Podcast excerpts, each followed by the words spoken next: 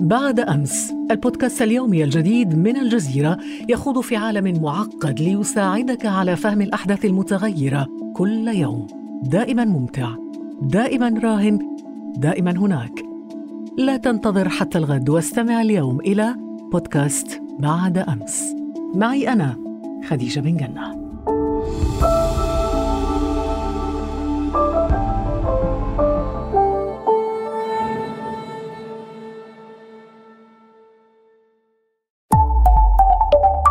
الجزيرة بودكاست.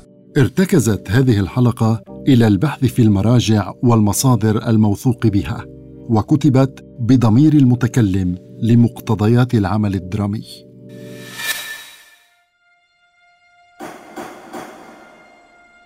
أقف الآن ولا تكاد تحملني قدماي بينما أحمل أنا كل آلام العالم.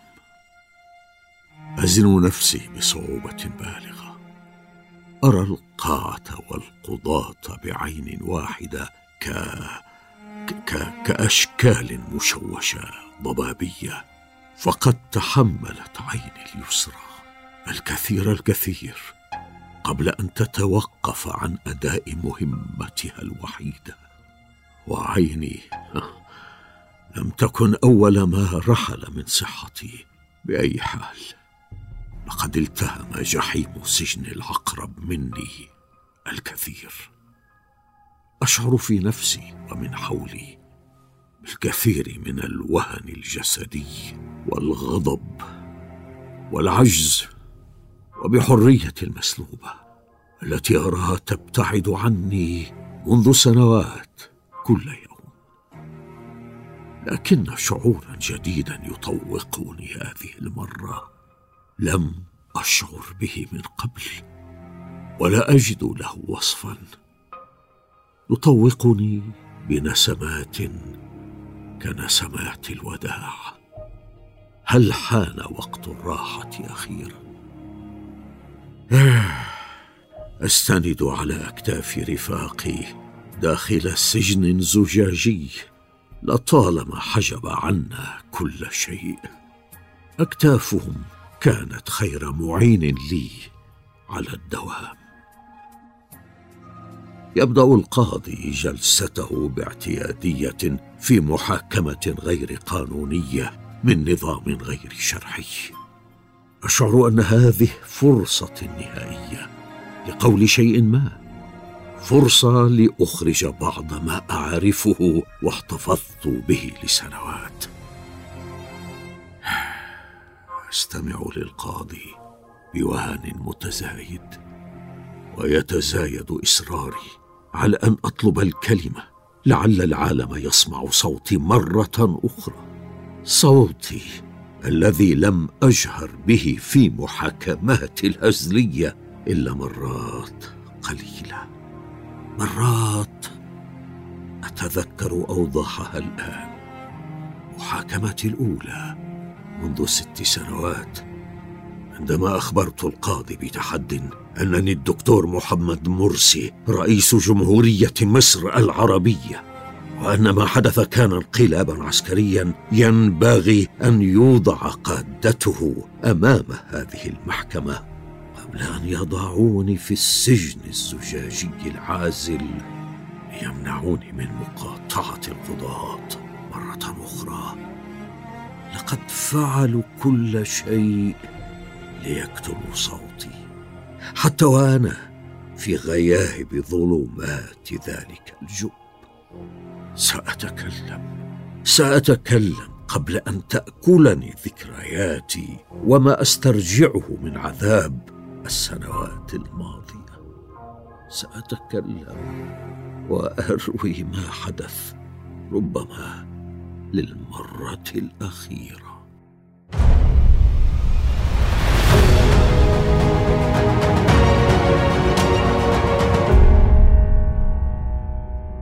أهلا بكم متابعينا الكرام في هذه الحلقة الجديدة من بودكاست رموز من الجزيرة. أقدمها لكم أنا جهاد وأعير فيها صوتي للرئيس المصري الراحل محمد مرسي.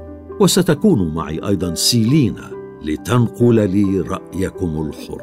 مداخلاتي ستكون علامات استفهام لكثير من الشباب العربي فأنت أول رئيس منتخب لمصر بعد الثورة.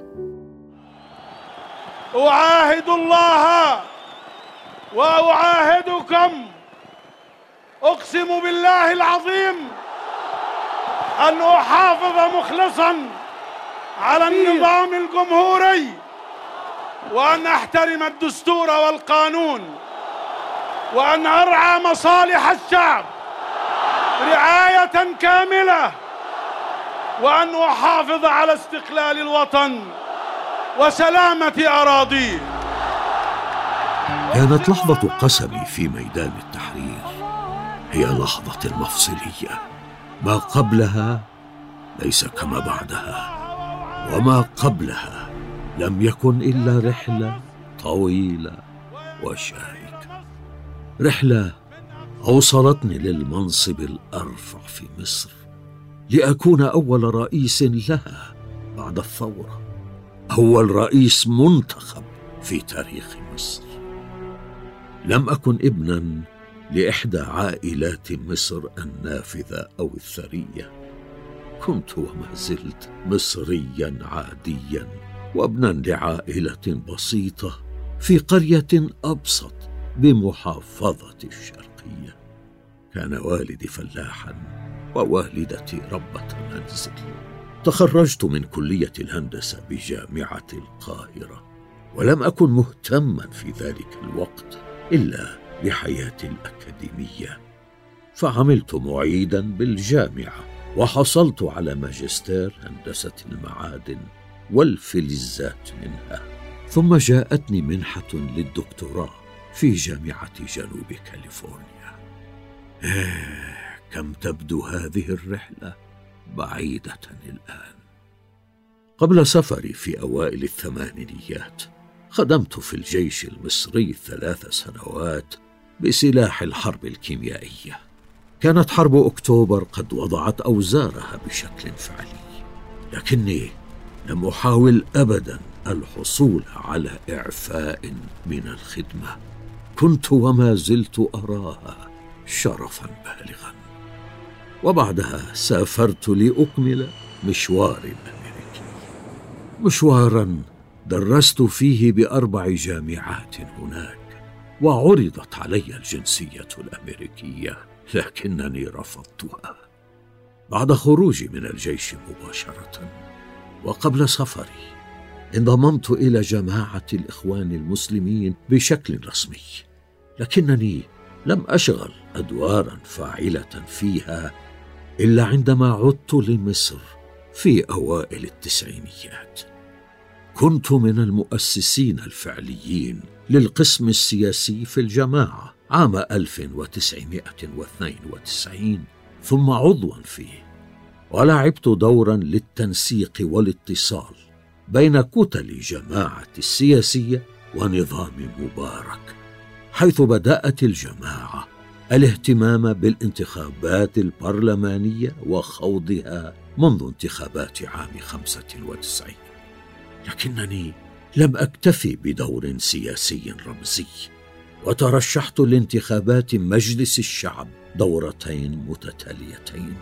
وقدت كتلة الإخوان البرلمانية المعارضة خمس سنوات كاملة من أعوام 2000 إلى 2005 سنوات عرفني فيها الناس بأنني أشهر عضو برلماني في مصر. وكيف أصبحت بهذه الشهرة يا دكتور؟ كان ذلك عندما استجوبت وزير النقل عام 2002 بعد حادثة قطار الصعيد وطالبت بإقالة الحكومة كاملة. شاركت في تأسيس الجبهة الوطنية للتغيير ودافعت عن استقلالية القضاء والقضاة على مر السنوات ولم أخف من نظام مبارك ولم أكتم ابدا ما رأيته حقا. ولذلك سجنني نظامه مرات عدة. سجن لسبعة أشهر بدءا من أيار مايو عام 2006 عندما دافعت عن استقلال القضاء وعن وقف المستشارين محمود مكي وهشام البسطاويسي في تظاهرات شعبية مع مئات الرفات ومرة أخرى يوم جموعة الغضب في حدث مصر الأهم في الثورة. كانت الثورة حدث حياتي الأهم على الرغم من أنني قضيت أكثر أيامها أهمية وأولها في السجن كما رويت لك. اعتقلني. نظام مبارك مع رفاقي في جموعه الغضب لمنعي من المشاركة فيها. وعندما اقتحم الأهالي السجون المركزية بالقوة كانت لدي فرصة المغادرة. الا أنني لم أفعل. رفضت ترك زنزانتي. وتواصلت مع الجهات القضائية والإعلام في خضم الفوضى. لإعلامهم بذلك ولينظروا في ظروف اعتقال التعسفي لكن اعتقالي لم يدم إلا لأيام قليلة على أي حال. فقد حدثت المعجزة. واستطاع الشعب دفع الجيش في أقل من أسبوعين للإطاحة بقائده الأعلى التاريخي وإجباره على التنحي. الإطاحة بمبارك. في هذه الظروف العصيبة التي تمر بها البلاد قرر الرئيس محمد حسني مبارك تخليه عن منصب رئيس الجمهورية وكلف المجلس الأعلى للقوات المسلحة لإدارة شؤون البلاد. والله الموفق والمستعان. سار قطار الثورة بالسياسة والجماعة في مصر. وجذبني معه بأسرع مما تصورت بكثير. لم يكن لنا أن نترك نصيبنا من الاستحقاقات السياسية المقبلة. لكن الجماعة كانت بلا كيان سياسي. لذا أسسنا حزبنا الحرية والعدالة ليكون ذراعنا الحزبي. وتوليت رئاسته باتفاق الجميع تقريبا داخل الإخوان. لم انوي وقتها. تجاوز هذا الحد وكنت مكتفيا تماما بدوري في رئاسة الحزب. املا في برلمان ثوري يعيد إحياء المناخ السياسي المصري من جديد. لكن فترة الانتقال أوشكت على الانتهاء وكان لابد للجميع أن يشاهدوا رئيسا للبلاد لدرء الفراغ الدستوري وتسلم السلطة من العسكريين كنا في البداية لا نريد أن نرشح ايا منا للمنصب واعلنا قرارا بذلك. لكن المجلس العسكري بدأ في تعقيد كل شيء فرفضوا أن يحلوا حكومة الجنزوري بالرغم من استمرار فشلها. ولوحوا دائما بحل البرلمان المنتخب الذي نلنا فيه الأغلبية. واتفقوا على تمرير ترشيح أحمد شفيق للرئاسة مع أنه من فلول النظام السابق. وعطلوا كتابة الدستور. كانت الثورة في خطر. وكان لابد من التراجع عن قرارنا. بعدم ترشيح أحدنا. اتفقنا على أن نرشح صديقي المقرب خيرت الشاطر رئيسا. كانت لدينا شكوك في إمكانية تمريره كمرشح من العوائق القانونية التي وضعها لنا المجلس العسكري. لكننا أملنا في تحقيق ذلك إلا أننا وكاحتياط لازم. اتفقنا أيضا على ترشيح أحدنا كبديل عنه. وكنت أنا ذلك البديل. وبالفعل استبعدت اللجنة أوراق خيرت وقبلت أوراقي وأصبحت أول مرشح رئاسي للجماعة في تاريخها. كانت مهمتي صعبة. لم أكن وجها مالوفا للمصريين كخيرت. لكني لم أحمل أيضا إرثه الذي استغله الإعلام في تغيير صورته بطريقة سلبية. واستطعت استخدام السمعة السياسية المجهولة نسبيا لصالحي. كنت واضحا قاطعا حادا في الحق ولم اخدع الناس ابدا. ولذلك انتخبني أكثر من نصف الشعب بقليل. ولولا دعمهم لي لفاز العهد القديم ولعاد نظام مبارك مرة أخرى. توليت الرئاسه أعلى منصب مصري. منصب لم أظن أني سأتولاه ابدا. أنا الذي دخلت الإخوان عن طريق زوجتي. عاهدت الله والناس على مناصرة الثورة وأقسمت أمامهم في الميدان. كأول رئيس يفعل ذلك وربما الأخير. لكنك لم تكن رئيسا لكل المصريين. قطاعات كبيرة من التيارات المدنية السياسية والمؤسسات الرسمية لم تقبل بك رئيسا ولم ينتخبك قرابة نصف الشعب لتذهب أصواتهم لمنافسك. شفيق. أعلم ذلك أعلم ذلك لكن أكثر من نصف الشعب انتخبني أيضا وقد هاجمتني فلول الثوره المضاده منذ اللحظة الأولى فلم أتراجع واتهموني بكل التهم السياسية والاجتماعية الممكنة فأثبتت خطأهم قدر ما استطعت. اتهموني بالاخونه فجعلت الإخوان أقلية حكومية. وعينت حكومة يرأسها شخص من خارج الجماعة تماما. عرضت مناصب عليا كنائب الرئيس ومستشار الرئيس على رموز من المعارضة فرفضوها. اتهموني بالتطبيع فأرسلت رئيس وزرائي إلى غزة أثناء العدوان الإسرائيلي كأول رئيس مصري يفعل ذلك. ووقفت إلى جوار الفلسطينيين أمام الإسرائيليين فأنهى الأخيرون عدوانهم سريعا. وناصرت الثورة السورية وسعيت لإتمام العدالة الاجتماعية وحاولت تعيين من يصلح منظومات المعيشة في مصر. لكن كل ذلك لم يكن كافيا. كان الإعلان الدستوري يشكل سدا منيعا أمام الطموح للنهوض بمصر وكان لابد من الغائه بأي وسيلة. وأعطيت نفسك سلطة التشريع وكل القوة بشكل مطلق. لا لم أفعل ذلك وإنما أخذت سلطة التشريع وسلطات الرئيس من المجلس العسكري الذي استأثر بها. كنت أريد السلطات الطبيعية لأي رئيس جمهورية لأستطيع العمل. عزلت المشير طنطاوي والفريق عنان بعد شهرين فقط من تولي الرئاسة. وأتيت بعبد الفتاح السيسي وزيرا للدفاع وألغيت الإعلان الدستوري.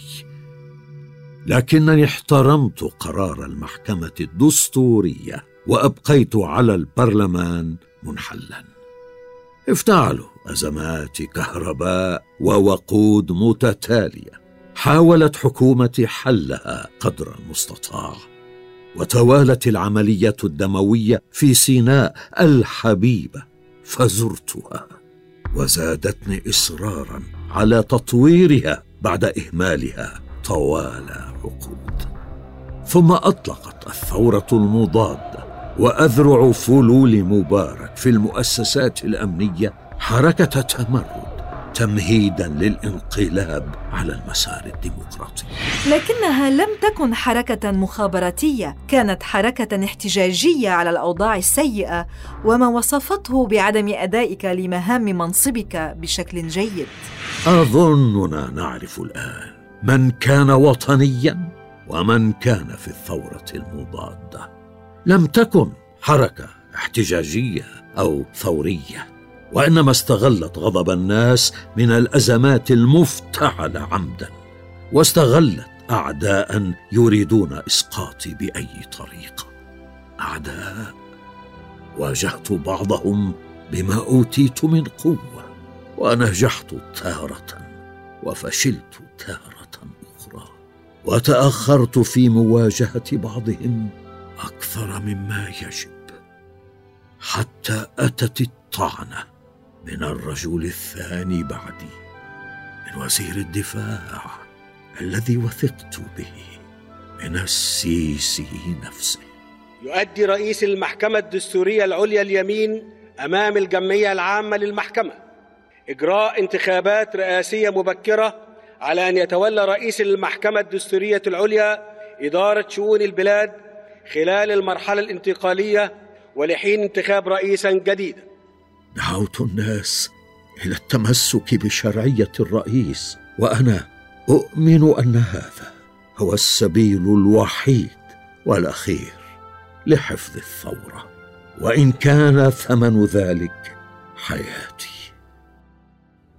منذ البداية كانت نيات منفذي الانقلاب وقادته واضحة. سيخفونني من على وجه الأرض إلى رجعه ست سنوات من العزلة التامة. سجن انفرادي. لم يسمحوا لي برؤية اسرتي الحبيبه ست سنوات لم أرى فيها أحدا منهم إلا ثلاث مرات فقط. زياره كل عامين. ساءت صحتي بشدة لكنهم لم يكترثوا ومنعوا عني الرعاية الطبية بأي شكل.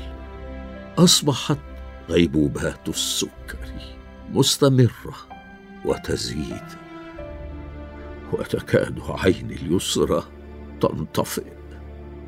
فلا أرى بها مرة أخرى. كنت أقضي ساعة التريض اليوميه وحدي ولم يسمحوا لي حتى بالنوم على أي فراش لأفترش أرضية الزنزانة.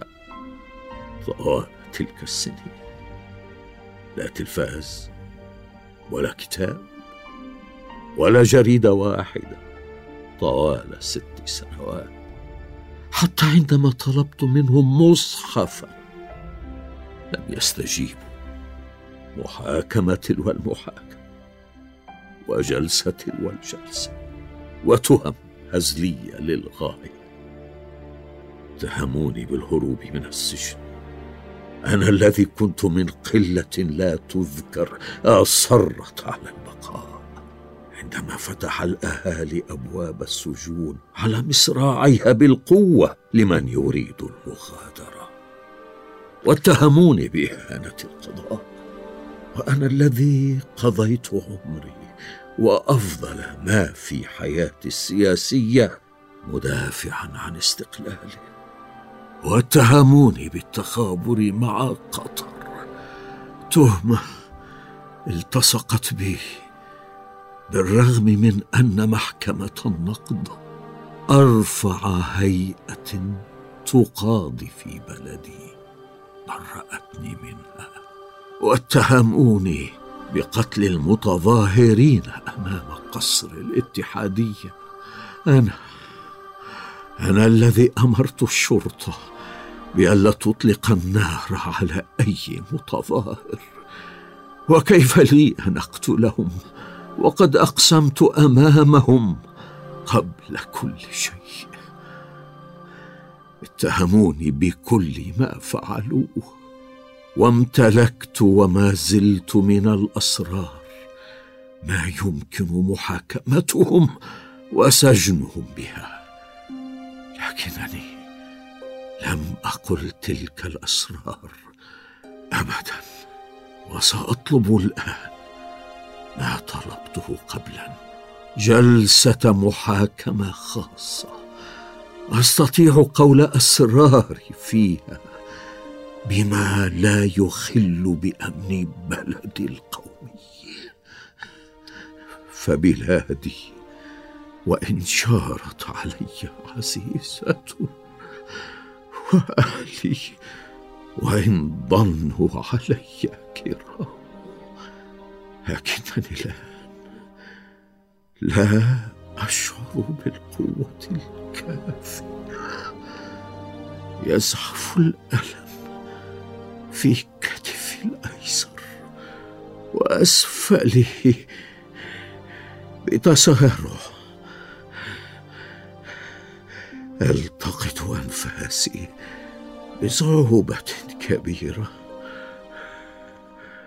اردد في نفسي بخفوت إنني على ما عاهدت الله عليه. بلادي وإن جارت علي عزيزة وأهلي وإن ظنوا علي كرام. هكذا انتهت مسيرة أول رئيس مصري منتخب بعد ثورة يناير كانون الثاني. رجل دفع حياته ثمنا للشرعية والثورة. رحل مرسي ولكن لا يزال أثره وأثر الثورة المصرية في حياتنا.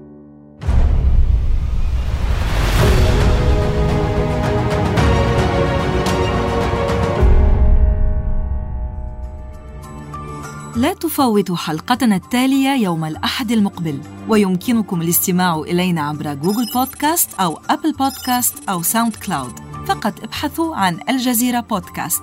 كما لا تنسوا مشاركة هذه الحلقة وزيارة موقعنا على الإنترنت podcast.aljazeera.net كان معكم جهاد. وسيلينا من بودكاست رموز من الجزيرة. إلى, إلى اللقاء, اللقاء.